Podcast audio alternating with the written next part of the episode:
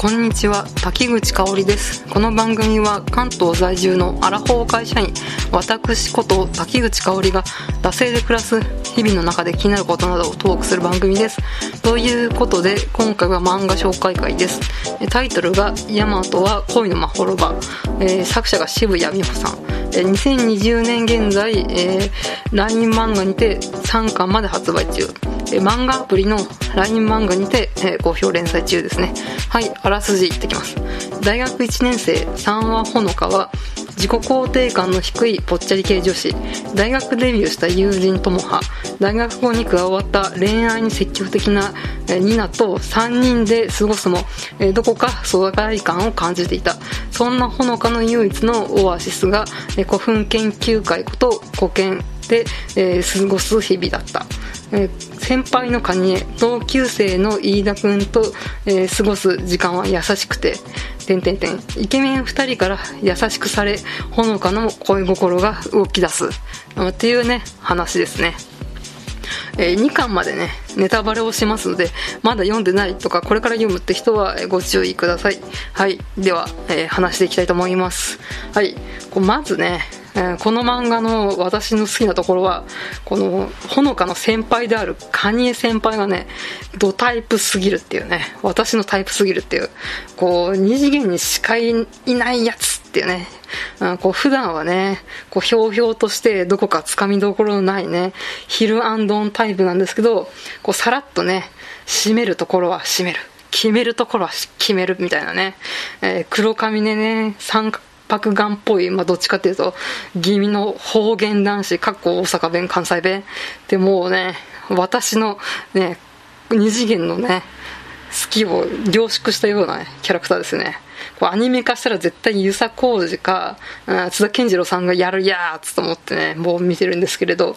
えー、このね、合コンでこうほのかが酔っ払って、えー、まあクズ発言をするね男子たちのその飲み会に戻りたくないのを察して、えー、助け舟を出すシーンがやっぱしベストシーンかなと思います。うん。で、まあ、あんなね、あの女立たねえよ、みたいな感じで、この他の男子が言う中、まあでも、俺はギンギンやし、みたいな感じで言うところにも、そこに痺れる、憧れる、みたいな感じでね、まあこのほのちゃんがね、見てないところで根回ししたり、奔走したりしてるのを見るとね、まあね、ほのちゃんが見てなくても、私が見てますよ、みたいな感じで夢女子的な感じの視点で見てます。うん。で、多分ね、三角関係漫画とか三角関係作品の、まあ、くっつかない方のキャラクターが私好きなんで、で、今のところね、カニエ先輩も、うん、くっつかない率が高そうじゃないですか。だからね、私がもらっときますね、みたいな感じでね。まあ私、あの、桂正和の合図も、えー、いおりちゃんより五木派だったんでね、あまあカニエ先輩は私がもらっときますみたいな感じですね。まあそういう感じで、えー、カニエ先輩推しっていうのを一通り語ったところで、まあストーリーとしては、まあね、ほのちゃんが、えー、飯田君を好きになるのはわかるんですよね。もう可愛いって言われたら、まあもしかしたらおたけ屋のことかもしれないですけど、まあちょっとコロッと言っちゃうみたいなね、もともと自己肯定感がね、低いからね、まあちょっとね、褒められただけでコロッと言っちゃうっていうのはね、好きになっちゃうってね、ちょろいん的な感じですごいわかるんですけど、これ飯田君と、カニエ先輩がほのかを好きな理由がわからんっていう、3回ぐらい私これ1巻読んでるんですけど、わからんみたいなね。うん。なんか映画で、君の名はってあったじゃないですか。で、そこでね、あの、えー、主人公とね、えー、二人、主人公二人がさ、一回も会ったことないのに惹かれ合うみたいな、なんか、オタクはわからんみたいなことをつぶやいたら、他のね、恋愛上級者だかなんだかわかんないですけど、他の人が、いや、うん、学生時代の恋愛なんてそんなもんでしょみたいな、うん、特に理由もなく、なんか相手のこと好きになるで、ね、なるよねみたいな。感じで、うん、言ってたんで、うん、なんか、オタクはこれだからっていうことを言われたんで、まあ、恋愛に理由はいらないっていうことですかね。はい。まあ、もしかしたらね、あの、飯田くんと、えー、カニン先輩が、まあ、えー、ポチャマニアだからっていう感じで、そういうのもあるかもしれないんですけど、まあ、そこら辺がちょっともやっとはするんですけど、あとはね、うん古墳の研究全然してないやんとかね、うん、南国アイスホッケー部並みにしてないやんって、一巻だけ読むと本気でしてないやんとか、突っ込みどころはあるんですけどね、うん。まあね、このイケメンに無条件に愛され漫画って、まあ最近、最近でもないですけど、まあ2000年ぐらいから結構あるとは思うんですけど、まあこの逆ハーレム的な、うん、ところで流行ってるのかなとは思うんですけど、うん。まあね、それだけじゃね、多分ね、私ハマらないと思うんで、なんでこうハマったというか気になる漫画なのかなっていうのを、うん、まあね、えー、なんだって3回、3週してるので いろいろ考えてみたんですけど、まあね、3回読んでもね、飯田くんはね、うん、何考えてるかわかんないですね。うん、本当に。うん、で、飯田くんと、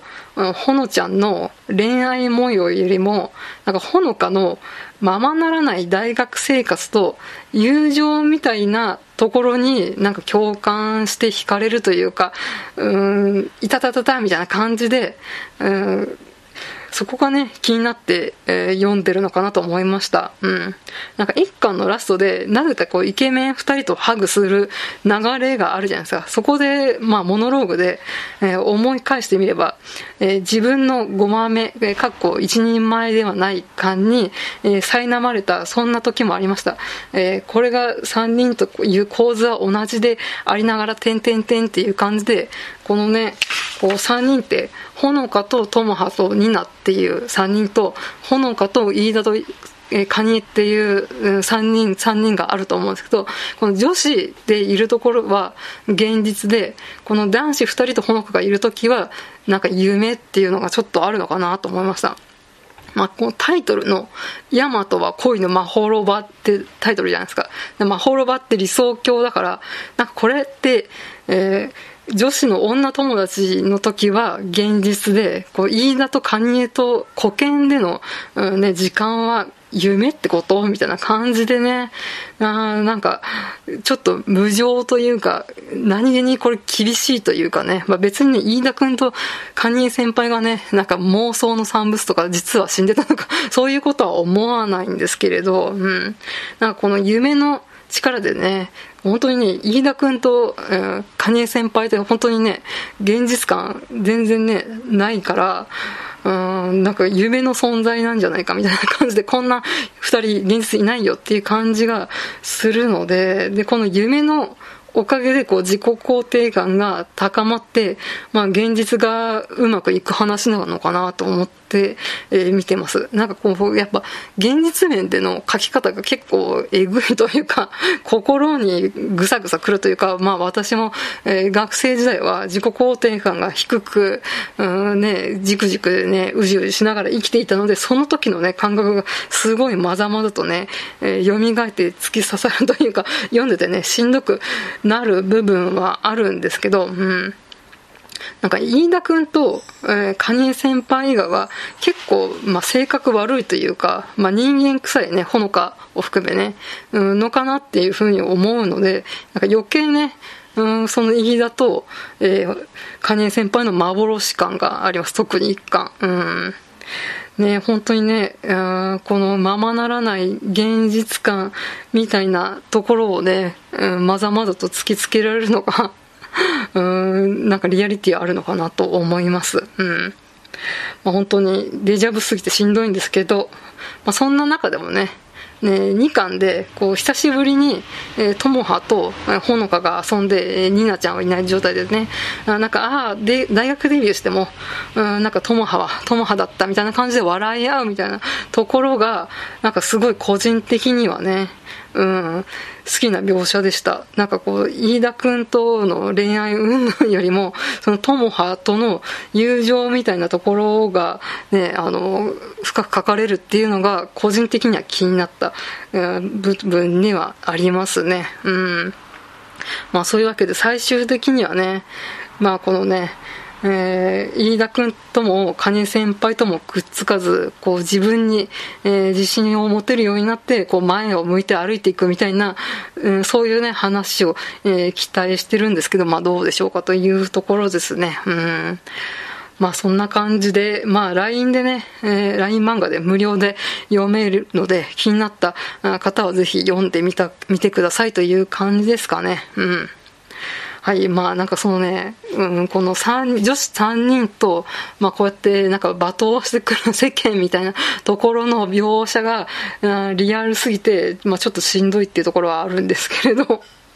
まあ、えー、まあただで読めるんで、見てみてくださいということで、まあ、もしね、ノイタミナとかでアニメ化する際は、えー、カニエ先輩は遊佐浩二か津田健次郎、飯田君は島崎信長か小野賢章で、えー、よろしくお願いしますということで、えー、そんな感じで締めていきたいと思います。はい。えー、番組へのご意見ご感想はマシュマロまたは番組ツイッター、えー、ダセイ2018まで、えー、番組ハッシュタグはシャープダセ黒漢字でダセカタカナで黒で感想等をつぶやいてください、えー、ここまでのお相手は滝口香織でした。また次回